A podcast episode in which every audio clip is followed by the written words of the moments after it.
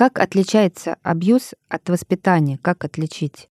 Любое взаимодействие никогда не обещает нам ту реакцию, которую мы хотим.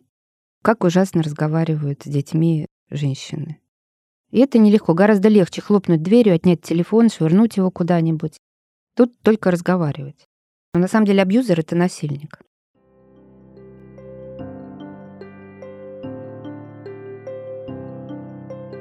Термин «абьюз» появился и стал массово применяться не так давно.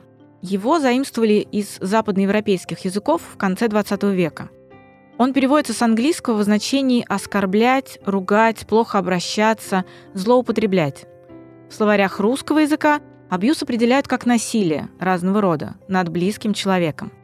При этом кажется, что чаще мы слышим это слово для определения качества отношений двух взрослых людей, партнеров – Однако по факту применять этот термин логично в гораздо больших случаях. В том числе, если мы говорим об отношениях между родителями и детьми. Я хочу разобраться, где проходит тонкая грань между повышенной заботой о ребенке и абьюзом по отношению к нему. Как родителям себя вести, чтобы ребенок не страдал, но при этом выстраивать границы и рамки поведения в семье. Меня зовут Вика, и вы слушаете подкаст Homo Parents, родительский подкаст о детях и о нас самих. Об этой важной и непростой теме мы поговорим с психологом, психотерапевтом, специалистом сервиса «Альтер» Ольгой Пирог.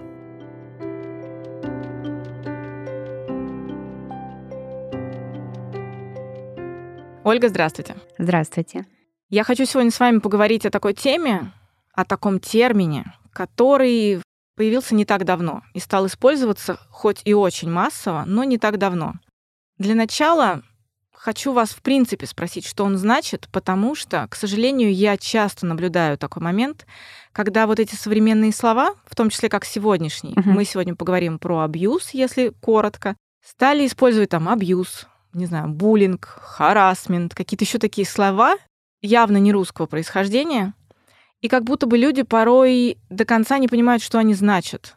Но они их используют для того, чтобы, ну не знаю, показать, что они знают эти слова, или просто по незнанию применяют там, где вроде бы не стоит их применять.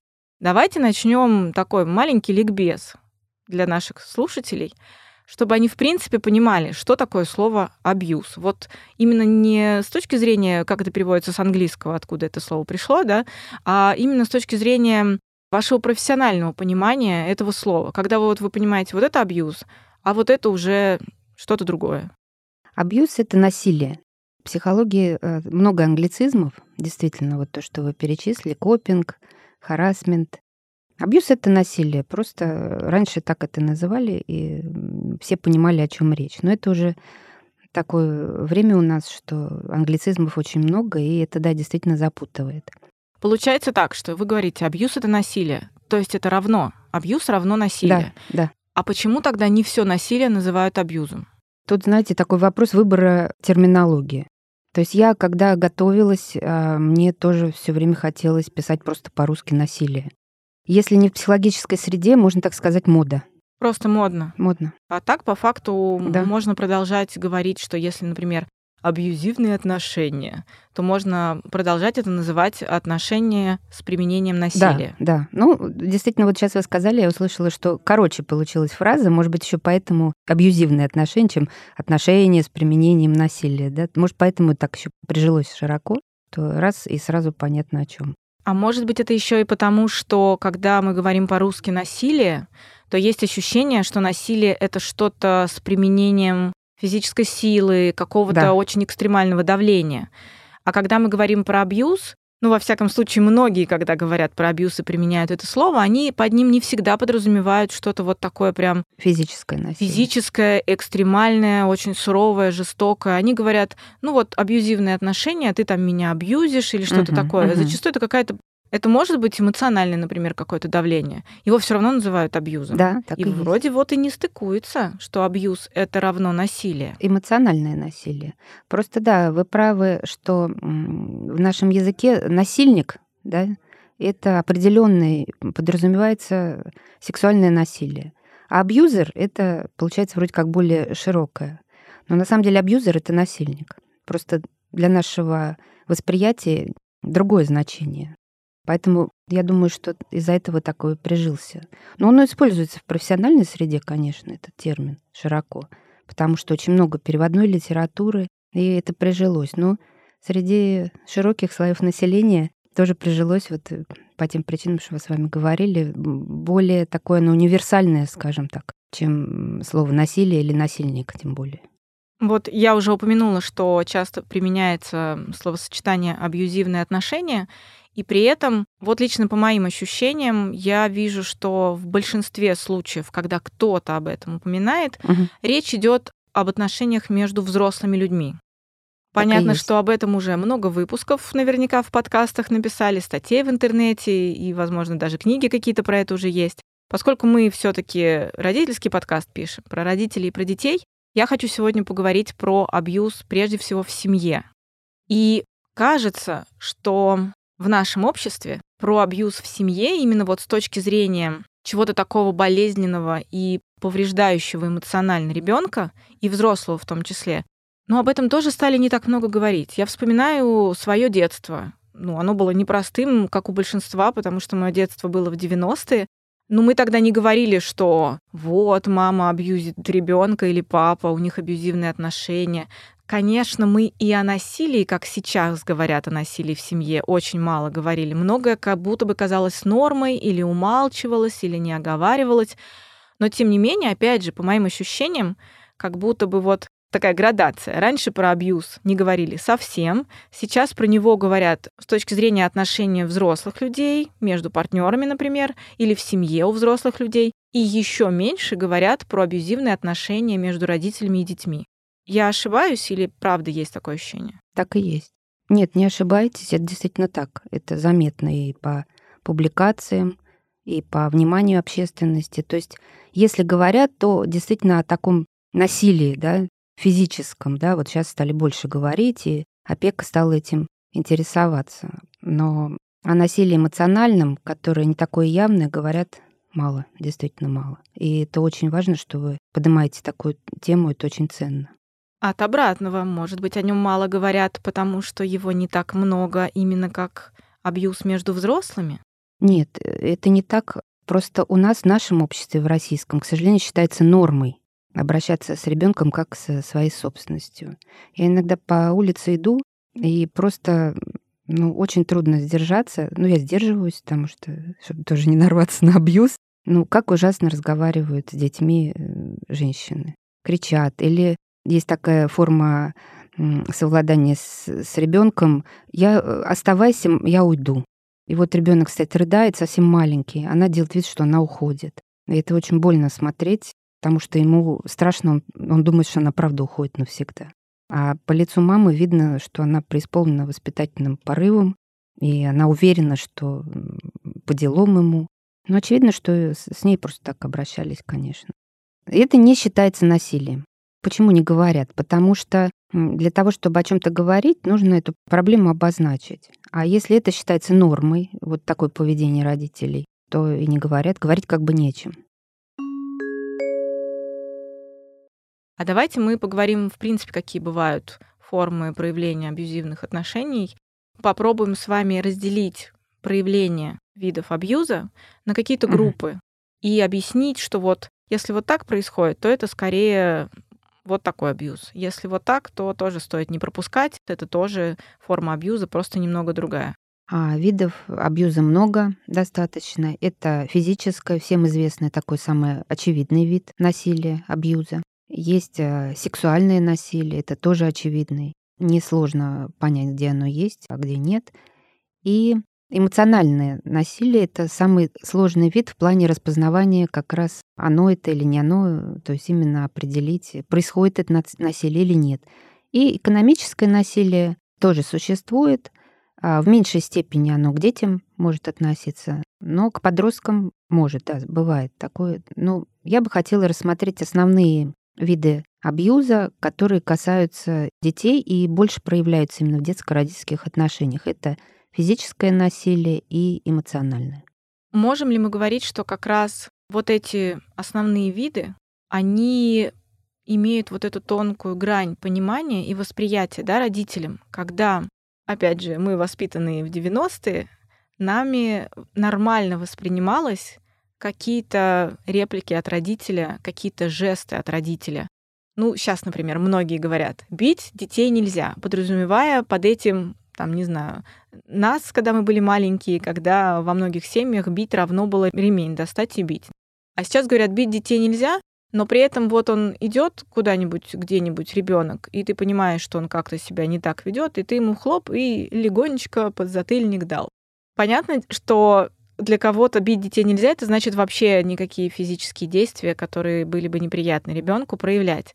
Но тем не менее, кажется, что вот это вот физический эмоциональный абьюз имеет очень тонкую разделительную полосу между тем, что родитель может воспринимать ну, я не бью. Это я физически как бы не воздействую никак. Я ничего такого плохого не делаю. Ну, ущипнул, да, там, например. И для родителя очень тонко понять, когда он перешел эту границу, и он уже в абьюзивных отношениях со своим ребенком, а когда он в воспитательных целях ведет себя таким образом. Да? Да, Вика, это действительно, и хотя эмоциональный абьюз труднее распознать, но в физическом тоже не всегда так легко э, разобраться. Если избивать детей, в общем-то, все понимают, нельзя. И даже последние годы уже все поняли, и шлепать нельзя. Я думаю, что ваш подкаст не слушают люди, избивающие детей. Им просто это неинтересно. Но к физическому насилию относятся также те же случаи на улице. Да? Ребенок не хочет идти, и его мама тащит за руку. Он упирается, а его тащит. То есть с ним не поговорили, не объяснили ему, что нужно идти, не уговорили маленького ребенка. Вообще можно только уговорить. А его тащат. Это тоже физическое насилие. И в этот момент вступают мамы трехлеток, да. у которых да. кризис трех лет. Им в том числе многие психологи говорят, что если у ребенка пиковая стадия его эмоционального напряжения, он вас не слышит, с ним не надо разговаривать, Абсолютно его верно. надо просто утащить в безопасное расстояние. И мамы такие, так, с этой стороны, если посмотреть, я абьюзер, потому что я беру ребенка с улицы, он может посреди просто проезжей части так встрять и орать.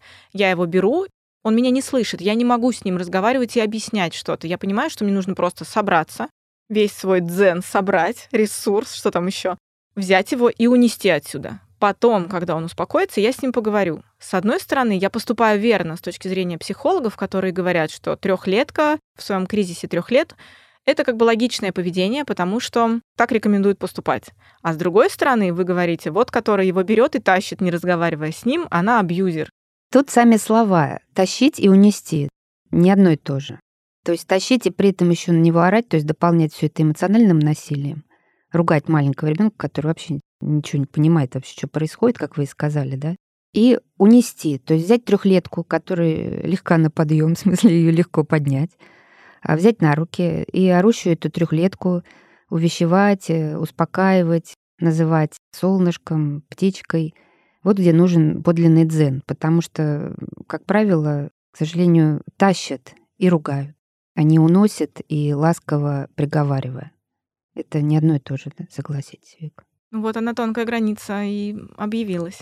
Да, тоже вот разница в словах. Стоит вдуматься, когда вот абьюз, насилие, да, вот как разобраться. То есть иногда стоит подумать просто о значении слов побольше те, что то, что психологи советуют, они не советуют тащить ребенка и орать на него. Я уверена, вряд ли кто-то так советует. Еще какие-то есть примеры поведения именно физического насилия против ребенка? Физическое насилие, допустим, поставить в угол, ограничение свободы.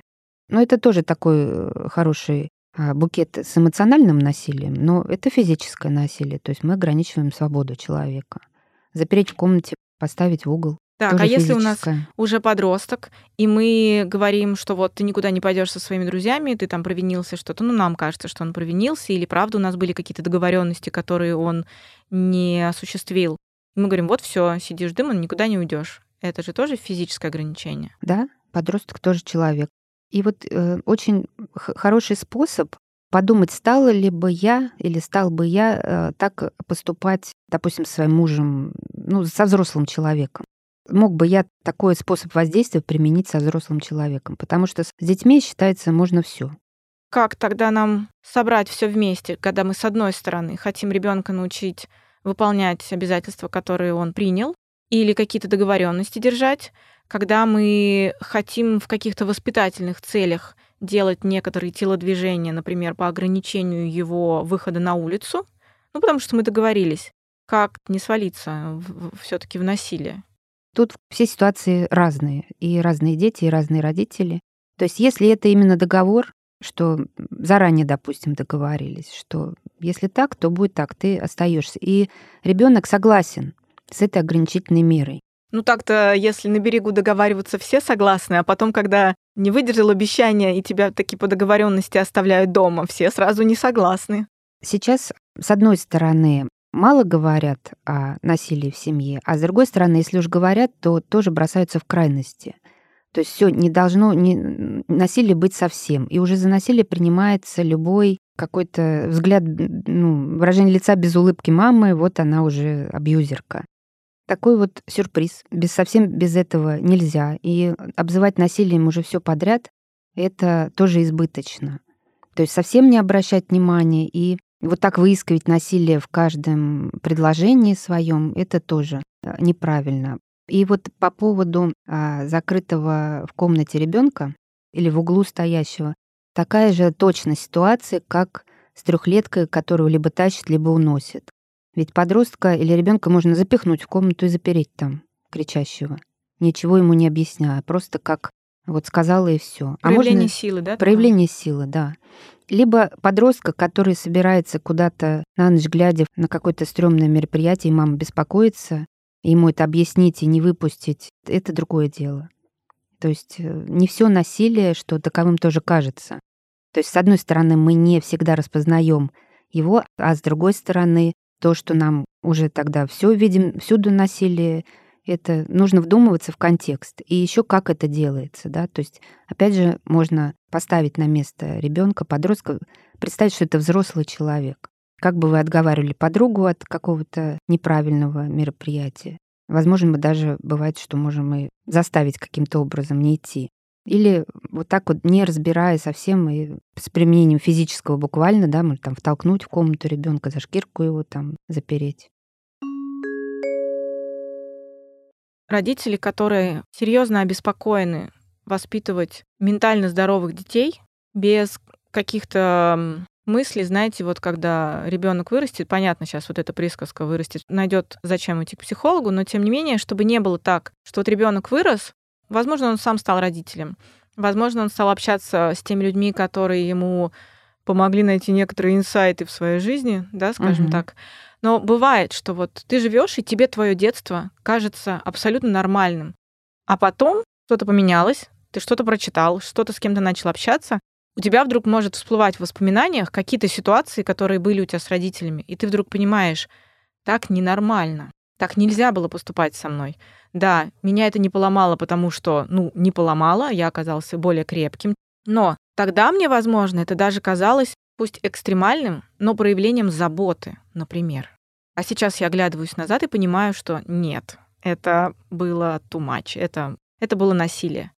Получается, вот с этим физическим насилием, как, например, да, ограничение свободы и никуда не выпускать, оно же тоже тонкая граница, когда я забочусь, что ребенка не пущу в какую-то там трешовую ситуацию, куда-то трешовую вечеринку, да, а с другой стороны я его ограничиваю. Вот как эту границу мне, как родителю, для себя определить? Только лишь в том, что я с ним подольше поговорю, почему я его не выпускаю? Только лишь в том, что я его не втолкну в комнату, а топну ногой для проявления своих эмоций и скажу «иди туда, сиди там». Как это нащупать? Нащупать, во-первых, начинать нужно не с действий, сразу анализировать свои действия, тем более предстоящие, а со своих мыслей и эмоций. Для чего я хочу, чтобы ребенок остался дома? Действительно ли там ему угрожает опасность? Или просто мне будет спокойнее, что я лягу спать э, вовремя, не, не буду смотреть на часы и ждать? То есть вот это очень важно понимать, почему я это запрещаю на самом деле. И если действительно угрожает опасность, я предвижу вопрос, вот как понять, что действительно угрожает опасность. Но мы взрослые люди, если прийти во взрослое состояние, взрослое состояние, вот по Эрику Берну, это здесь и теперь. Что происходит на самом деле? И, в общем-то, осознанный или стремящийся к осознанности взрослый человек способен понять, где есть опасность, а где нет, исходя из ситуации. И вот отделить вот эту свою тревожность, то есть свои интересы от интересов ребенка. И тогда, поняв это, нужно быть готовым уступить и готовым, да, пережить, допустим, этот вечер, свою тревогу, тревожность. Но очень часто родители выбирают не волноваться и на всякий случай оставить. Вот это насилие, потому что здесь не учитываются интересы ребенка. Человек учитывает только свои. Хочу добавить по поводу безопасности и здоровья. Здесь еще даже совсем не тонкая грань, а ясно и понятно, закон нас обязывает заботиться о детях, не оставлять их в опасности. И тут э, рассуждение о личных границах и абьюзе, оно неуместно. Если ребенку угрожает опасность, мы обязаны его защитить. То же самое со здоровьем. Ну, тут тоже не должно быть крайности. Если он пойдет без шапки в плюс 5, и мы считаем, что у него будет менингит, то это сюда не подходит. Это уже наши, наши какие-то проблемы. Тут может помочь только стремление к осознанности к своей. То есть это к ребенку вообще не имеет отношения. То есть, скорее всего, такие родители, они вообще живут на автомате и не вдумываются, что вообще происходит. Не только в воспитании детей. Действительно ли это так? Вот такой вопрос себе задавать. Ну, либо таким родителям надо поработать со своей тревожностью, которая, кажется, у них серьезно повышена. Так и есть, так и есть. Это гиперопека. И обслуживание своей тревожности, то есть не интересов ребенка. Как отличается абьюз от воспитания? Как отличить? Воспитанием мы занимаемся для того, чтобы ребенок впоследствии, когда он вырастет, и, ну и пока растет, смог сориентироваться в жизни, чтобы в той же быть безопасности. В общем, это для него, чтобы ему, ну если коротко совсем говорить, легче было жить. А абьюз, он не учитывает интересы ребенка. И вот в случае с тревожностью мама, не пускающая подростка на вечеринку, где в этом же доме будет бабушка в другой комнате спать, и ничего там не произойдет, она обслуживает только свою тревожность. Так, а если родитель из высокого желания заботиться максимально о своем ребенке, в том числе о его здоровье, не только о безопасности, да, и не выпускать его куда-то. Родитель проверяет карманы, или сумки с целью, например, обнаружить там сигареты. А в семье правило не курить. На самом деле, Вика, тут грань не такая уж и тонкая. Если есть признаки, что ребенок, допустим, подросток употребляет наркотики, то тут тоже не до этого, не до этических ценностей. Это неуместно. То есть, если ребенок не подает никакого вида, ребенок ходит в старшие классы, там уже все, все, чем там сейчас только не дымят. И вот мама обеспокоена, что ее ребенок тоже будет это делать. Это нормально посмотреть ему в карманы? Нет, это как раз вот здесь это лишнее. Тут, если у нее есть какие-то или подозрения, или страхи, можно только разговаривать. Потому что подросток в старших классах, ну, в принципе, как и маленький ребенок, просто они этим не занимаются. Это отдельная личность, это его выбор. Да, она беспокоится, но здесь нет таких критичных последствий, как с наркотиками. Но она это не остановит. То есть тоже понимает, для чего я это делаю. Чтобы подпитать свою тревожность, устроить скандал. Для чего? Тут только разговаривать. А когда мы говорим о том, что одно из проявлений насилия — это закрывание в комнате или в квартире, параллельно хочется напомнить о том, что жизнь ребенка происходит не только в физическом мире, но и в социальном, в мире гаджетов. И многие родители используют не закрытие физическое где-то, но отъем телефона у ребенка.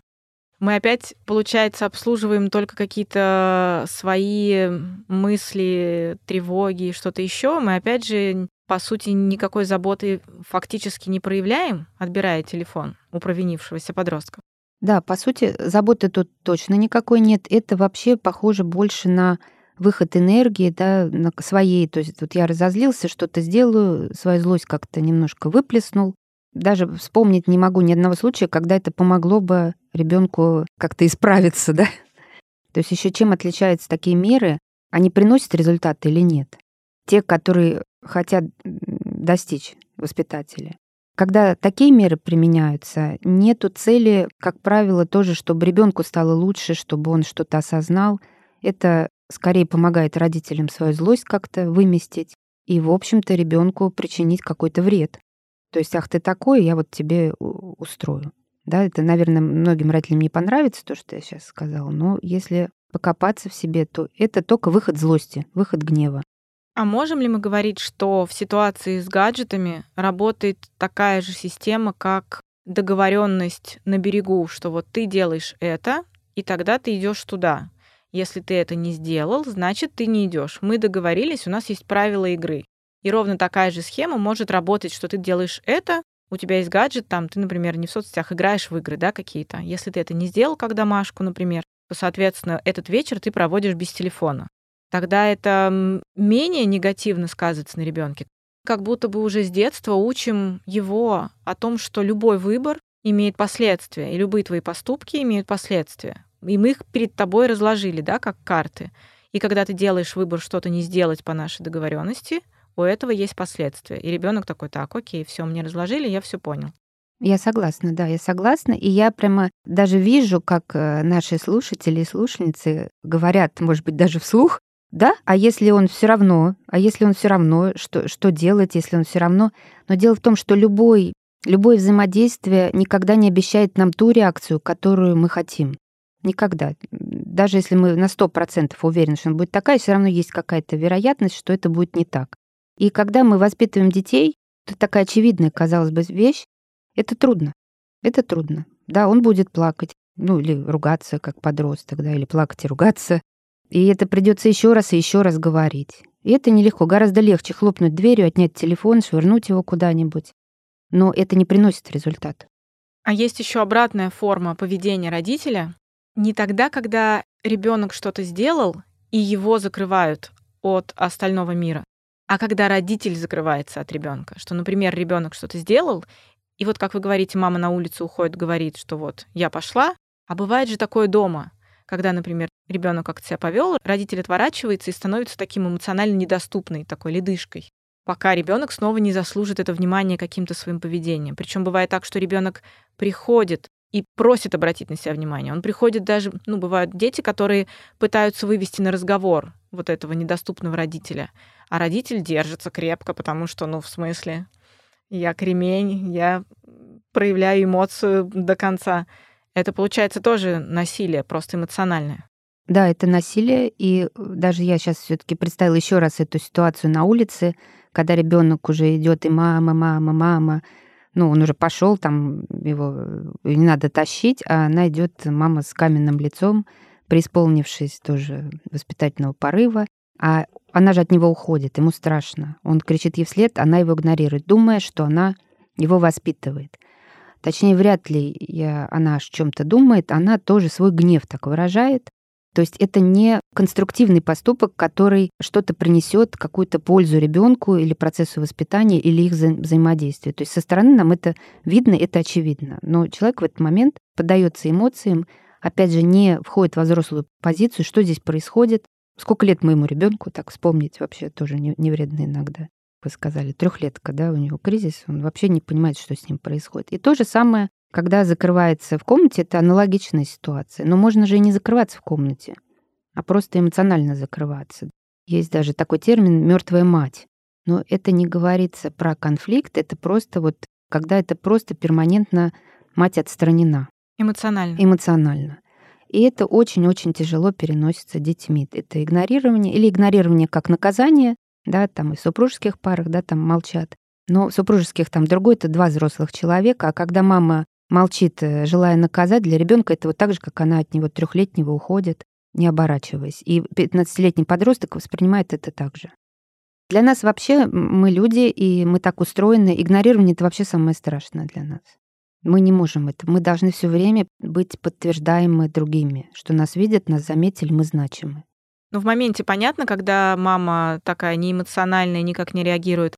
А если родители, они себя так ведут, стабильно, вот так вот, отключаясь эмоционально, правда думая, что это воспитательный момент. Как это в будущем может проявиться в, в ребенке, когда он вырастет? Это все, привет, психолог. Да, конечно, это э, я не важен, я не нужен, я не интересен. То есть это такая установка, да, если на тебя не обращают внимания, значит, не на что обращать внимание. А когда вырастает ребенок, он уже подросток, вокруг него есть много разных других людей, в том числе и взрослых. Не может ли поддержка вот этих людей оказать влияние на вот это состояние «я не важен», и ребенок не будет воспринимать вот эту замороженность родителей, его недоступность, как весомый вклад в то, что он будет психически страдать.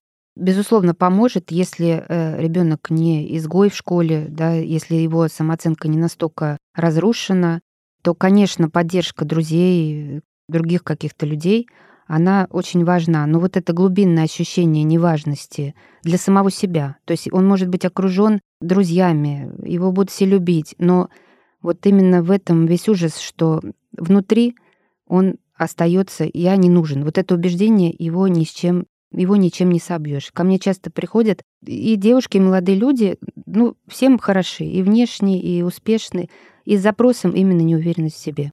То есть вот это такое глубинное, несмотря на внешнее, что все вроде бы хорошо. И эта неуверенность, она какая-то не подкрепляемая даже словами, внутренняя какая-то пустота получается. Да, он не берет это, он в это не верит, потому что осталось а, с детства вот это, это наша самооценка, она формируется в детстве.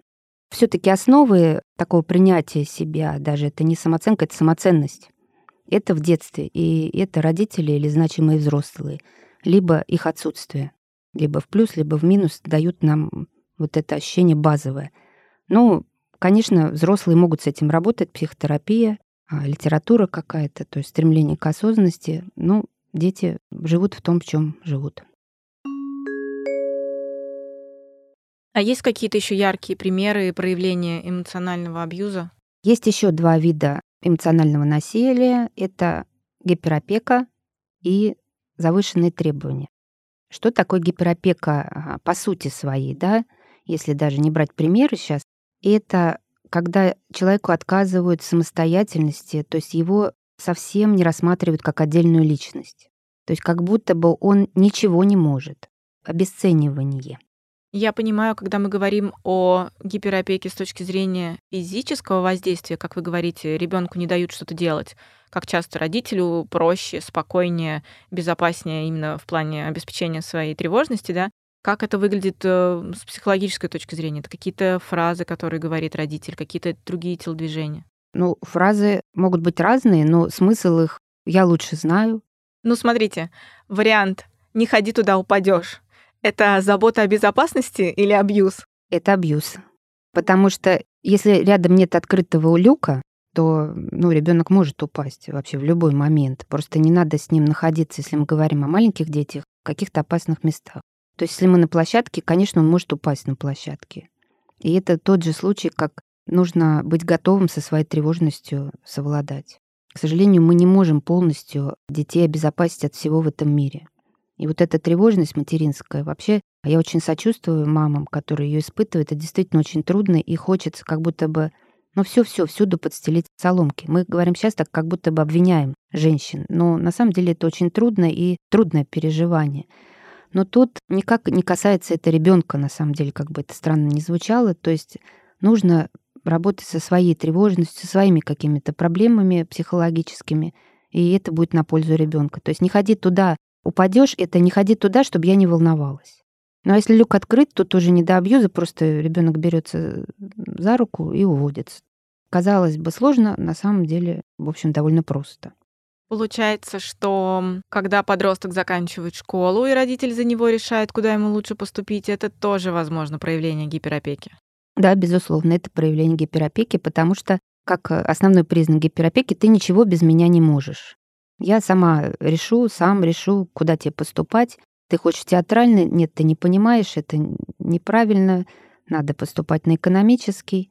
И это вообще очень распространено. И с тем же, вот когда сейчас ЕГЭ, это вообще отдельная больная тема для родителей. То есть а мамы, в основном все таки мамы, сдают ЕГЭ как будто бы вместе с детьми. И нагнетается такая обстановка, как будто это вопрос жизни и смерти. И это родительская, на самом деле, трансляция родительских тревог. Так что ребенок может даже, о ужас, пойти и не в институт, а куда-то там какой-то в колледж, или вообще даже не пойти в университет, а начать работать после школы. То есть такое сказать мамам современным, это лучше не надо. То есть это кажется чем-то ужасным. Но ужасно это для мамы. И она транслирует, и, конечно, она ну, это насилие. То есть вот кто бы маме сказала, она работает, допустим, бухгалтером, и бы сказали, нет, это тебе не подходит, иди на сцену. Ну или наоборот, наверное, лучше наоборот. Актрису заставили бы работать, вот не спрашивая ее, нравится ей это или нет. Вот так вот представьте, опять же, да, взрослого человека, вот пойти его заставить делать то, что ты хочешь, а не он. А родитель э, может верить, что он делает на благо что-то ребенка, да. Верить и, и делать на самом деле на благо это не одно и то же. И верить в то, что ты не был абьюзером, и не быть в прошлом абьюзером, тоже не одно и то же. Мы можем убедить себя в чем угодно, и да, если мама маленького ребенка уверена, что она не абьюзер, таща его за руку, и мама подростка, запихивая его в институт, который он совершенно не хочет идти, тоже уверена, что она не абьюзер.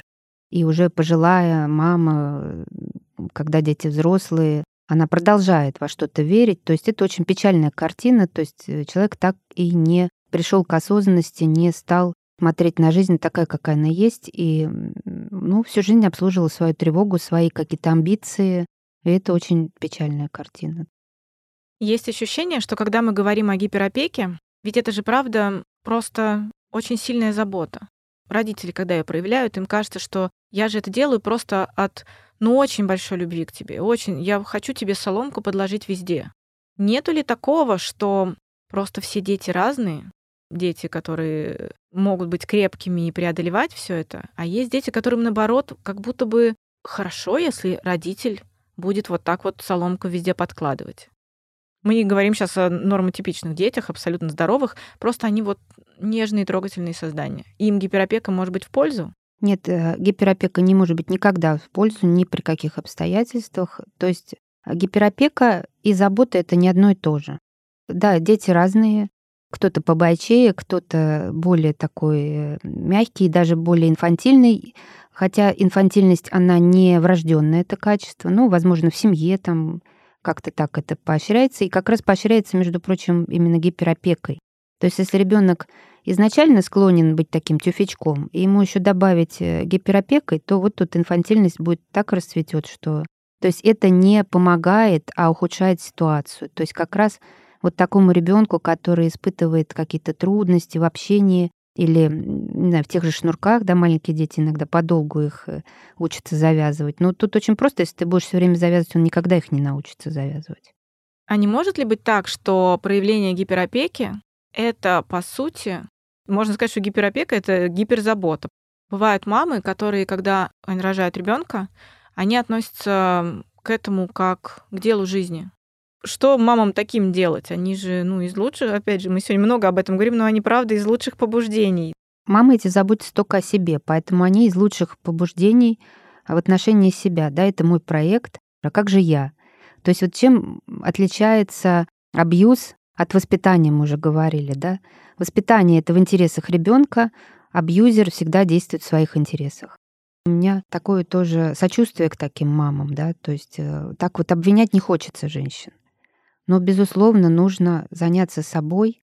На самом деле эти мамы не хотят вреда ребенку. Они действительно верят в то, что они делают как лучше. Ну, человек верит. То есть для него это реальность. Тут нужно как-то доносить.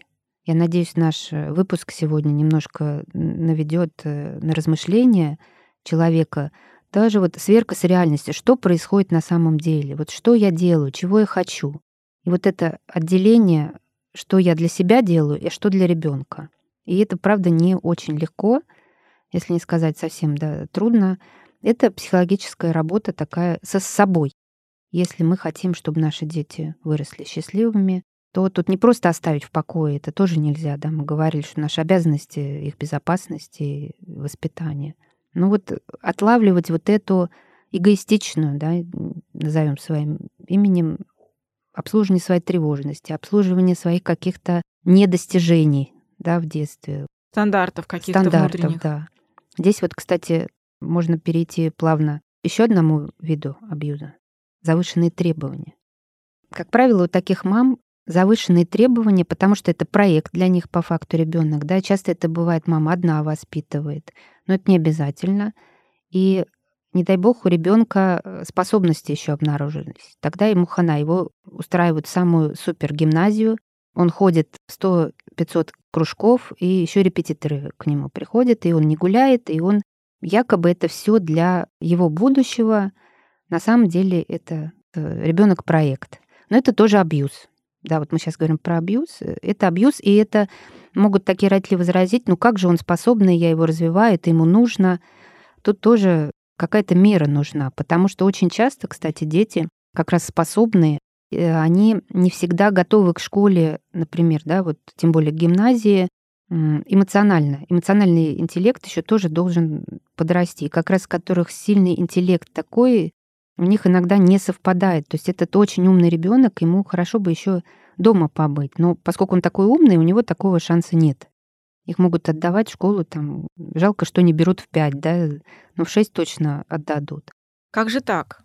Вот я тот родитель, который, правда, очень сильно хочет самого лучшего для своего ребенка. А тут еще и ребенок способный. И я, конечно же, обеспечу все максимальные условия для того, чтобы он эту свою способность взращивал, проявлял и подпитывал всеми знаниями, которые он получает вокруг. Как он может от этого страдать? Ведь оно же все для него.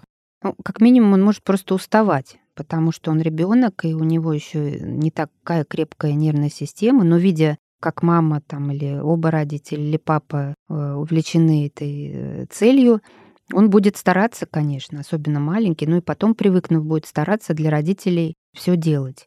Но наши возможности не безграничны, и мы не пойдем на пять работ, а после них еще хобби несколько штук, да, потому что мы понимаем, что мы это не выдерживаем. А ребенок, он как будто может все выдержать.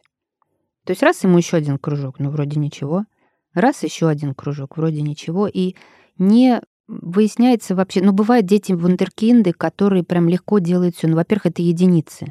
И там отдельная история, они тоже потом часто очень, ну это отдель, отдельная тема, да, часто очень плохо их взрослая жизнь, и депрессия, и потом они часто, опять же, не показывают высоких результатов, уже как бы весь свой ресурс исчерпав в детстве. Но это их мало таких.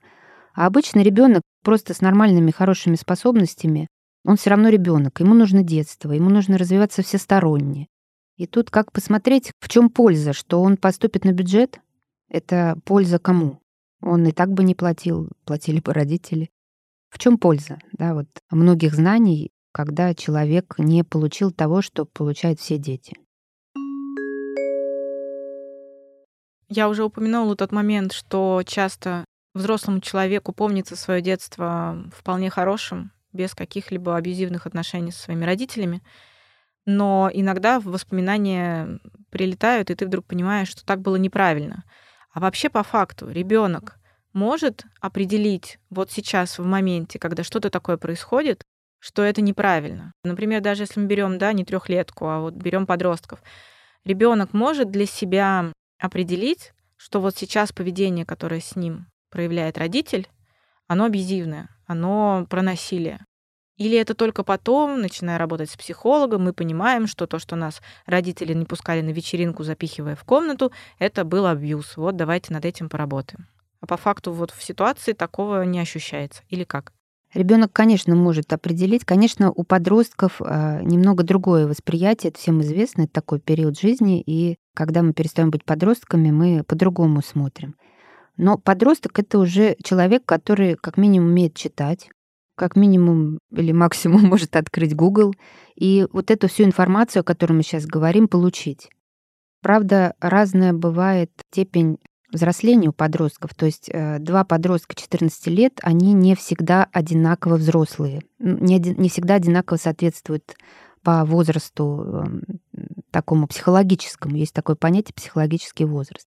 Но если подросток соответствует своему психологическому возрасту, если гиперопеки не было, и он не находится в пятилетнем, что такое тоже может быть, конечно, он может различить так же, как мы, взрослые люди, просто читая об этом, слушая такие выпуски, тоже вдумываясь в каждую конкретную ситуацию. Но здесь подростку, конечно, тяжелее. Вот вы сказали, вспоминаешь, да, вспоминаем мы взрослые люди и уже своим взрослым взглядом. Конечно, нам легче. Подросток очень зависим от родителей. То, что хоть они и бунтуют и делают вид, что им совершенно все равно, что э, родители говорят, и мнение их не интересует, но они еще зависят очень сильно эмоционально в том числе. То есть если мама так делает, мама так говорит, то ставить это под сомнение очень трудно. Но возможно, но возможно. Есть просто случаи, конечно, Во-первых, как мы говорили, не, не каждый абьюз так вот прям ужасен, что прям обозвать его абьюзом и бегать там на каждом углу, кричать «меня абьюзит». Что такое абьюз? Да, это нарушение границ. Как можно определить, что твои границы нарушены? Дискомфорт. И он бывает разной степени тяжести тоже ощущается. Если дискомфорт прямо невыносимый, ну, это очевидно, нужно что-то делать. Если такой полегче, могу потерпеть, могу не потерпеть. А бывает совсем легкий дискомфорт, когда в конце концов, я потерплю, чтобы маму не расстраивать. То есть есть такой, ну вот как привести пример с включенным телевизором, да? Мне он раздражает, ну, я могу, ну, мама смотрит, ладно, я потерплю. То есть есть такой даже пирамида границ, одна а, автор такой ввела, это не пирамида Маслоу, но вообще удобно просто всякие понятия собирать в пирамидке. Это всегда очень наглядно. Ну, всем известна пирамида потребностей, а это пирамида границ. То есть внизу в основании пирамиды критичные границы, ну, личные, да, имеется в виду, туда можно как раз э, физическое насилие, то есть это, безусловно, ни при каких обстоятельствах терпеть мы не будем. И подросток тоже поймет, что это абьюз. Даже маленький ребенок э, поймет, да, он просто этого слова. Но что что-то происходит не то, и тоже он не усомнится. Средней важности, да, которые как бы взвешиваемые риск и пользой мы взрослые люди. То есть, ну, какое-то можно проявить понимание. Вот, ну, этот дискомфорт, он не так силен. Терпимо. Терпимо. Вершинка пирамиды, вишенка на торте — это когда дискомфорт такой легкий, что его можно не заметить. И тогда, ну, не заметил и пропустил. Или заметил и понял, что он совсем легкий, ты это легко можешь пережить. А если заметил, понял, осознал, послушал наш выпуск и вообще уже немножко в этом разбираешься, куда с этим идти? К родителю на разборке? Типа, вот ты так со мной себя ведешь, это абьюз, Хотя родители, он же, опять же, мы вспоминаем, из лучших побуждений себя так ведет. Или это, не знаю, там, психолог в школе, никуда с этим не идти, ходить в этом, носить там, выписать это себе в дневник, если ведешь дневник, и когда тебе будет много лет, ты пойдешь к психологу и выложишь все свои дневники. Ребенок обнаружил, что с ним так себя ведут. Нехорошо, ему дискомфортно, нарушаются его границы. Куда с этим идти подростку? К школьному психологу вряд ли пойдет подросток, так почему-то я из опыта представляю. Но если в школе есть действительно психолог, которому доверяет человек, то можно пойти. С родителями тоже по степени, да, если чувствует, что мама пойдет на разговор или папа, то, конечно, лучше всего вообще всегда разговаривать с людьми прямо и открыто выражать свои эмоции, то, что ты думаешь, рассказывать. Но это всегда тоже вот э, частная ситуация. То есть попробовать можно, да, но Самый такой очевидный выход, так же, как и для взрослых людей, это изучать этот вопрос. Есть книги, вот, например, есть книга Нэнси Левин «Твои границы». И там есть упражнения, э, узнаешь свои личные границы, ставишь их и вот так противостоишь абьюзу. И вот в этой книге есть упражнения специальные, какие-то техники, какие-то разъяснения. И просто работать над этим. Работать не обязательно, если нет возможности пойти к психологу, да, просто еще в силу возраста, да, с оплатой могут быть проблемы. Работать самостоятельно, сейчас много литературы. Вот мы много раз в течение выпуска говорили о том, что большинство родителей делает это из лучших побуждений, делают какие-то вещи по отношению к своим детям. И вот представим, что нас правда слушают родители, которые хотят становиться лучше в этом, быть максимально хорошими родителями в своих же глазах. И вот они нас послушали и думают, что вот, это такая тонкая грань. Да, конечно, мы прежде всего ставим в приоритет интересы ребенка, а не свои. Но зачастую мы себя так ведем не потому, что мы этого хотим. Оно мама устала, папа устал, мы так сделали. У нас нет ресурса. Или, например, так всегда делали наши родители, и мы для себя в голове даже просто на интуитивном уровне не видим варианта иного, чем так сделать. Вот так, если вспомнить, чтобы хоть один родитель ни разу не сказал ни в одной ситуации «я пошел догоняй», типа «ну вот ты тогда здесь, я тогда пойду». Ну или что-то вот какую-то подобную фразу, да, когда ребенка оставляют и говорят «вот, типа, сиди, раз так, я пошел». Я очень много вижу. Каждый день я вижу подобные ситуации. И зачастую родитель так себя ведет просто потому, что у него этот алгоритм в голове. Он даже может не отдавать себе отчет, что в этом что-то не так. Давайте скажем какие-нибудь напутственные слова нашим слушателям, какие-то вот такие поддерживающие вещи и для какого-то самоанализа советы дадим. Ну, вот мы уже заговорили о личных границах. А, есть такая особенность у наших личных границ. те, кто их нарушает, они не знают и своих. Они, в принципе, не знают, что такое личные границы. Да? И, то есть э, в свое время эти люди росли, родители, и их, скорее всего, границы нарушались, они не получили о них понятия. То есть, да, у них действительно вот это привычно, вот, ну, так всегда, то есть э, ребенка оставить, ну, все так делают, это не воспринимается. И, кстати, вот они выращивают следующее поколение людей, которые не знают своих границ. Вот мы говорим, вот подросток, пускай возьмет книгу и узнает свои личные границы. Это, конечно, помощь, но не каждый подросток еще все-таки сможет это сделать. Все-таки, да, они довольно взрослые, но все-таки, с другой стороны, еще дети. И тут трудно рекомендовать в каждой ситуации. Я думаю, все наши слушатели уже поняли, что детей не надо оставлять и тащить за руку. Но это частная ситуация. И вот действительно, как Вика, вы сказали, что она очень часто встречается, поэтому мы ее и привели. Но тут легко запомнить, так вот делать нельзя. Но, но жизнь наша состоит из ежедневных много-много маленьких ситуаций. Но что можно было бы посоветовать? А, во-первых, тоже читать такие книги, как вот эту, о которой говорила Нэнси Левин «Твои границы», изучать Дело в том, чтобы как-то выставить свои личные границы, сначала надо понять, где они. Потому что они на то и личные, так что у каждого свои. И тут, кстати, что о детях, то есть какому-то ребенку, если его закрыть в комнату, он не ощутит этого дискомфорта, о котором мы говорили. Допустим, ему это все равно. Значит, это не нарушились его личные границы. И абьюза тут нет. И вот мы говорили много о том, что надо заботиться не о себе, а о ребенке. И это так и есть. То есть посылы, все действия в сторону ребенка. Но о себе заботиться тоже очень важно, потому что уставшая мать и уставший отец — это абьюзер просто уже по умолчанию.